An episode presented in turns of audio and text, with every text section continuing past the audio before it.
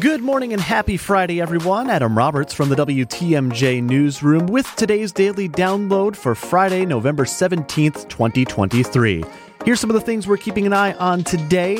First, in Wauwatosa, the debate continues over what to do with Washington and Jefferson elementary schools.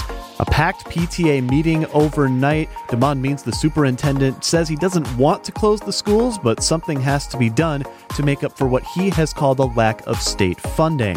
Second, Milwaukee police searching this morning for a missing 11 year old boy. They say 11 year old Angel Sevilla Torres was last seen yesterday evening around 33rd and St. Paul on the city's west side. And thousands of hunters flocking to the freeways today for the start of the gun deer season tomorrow.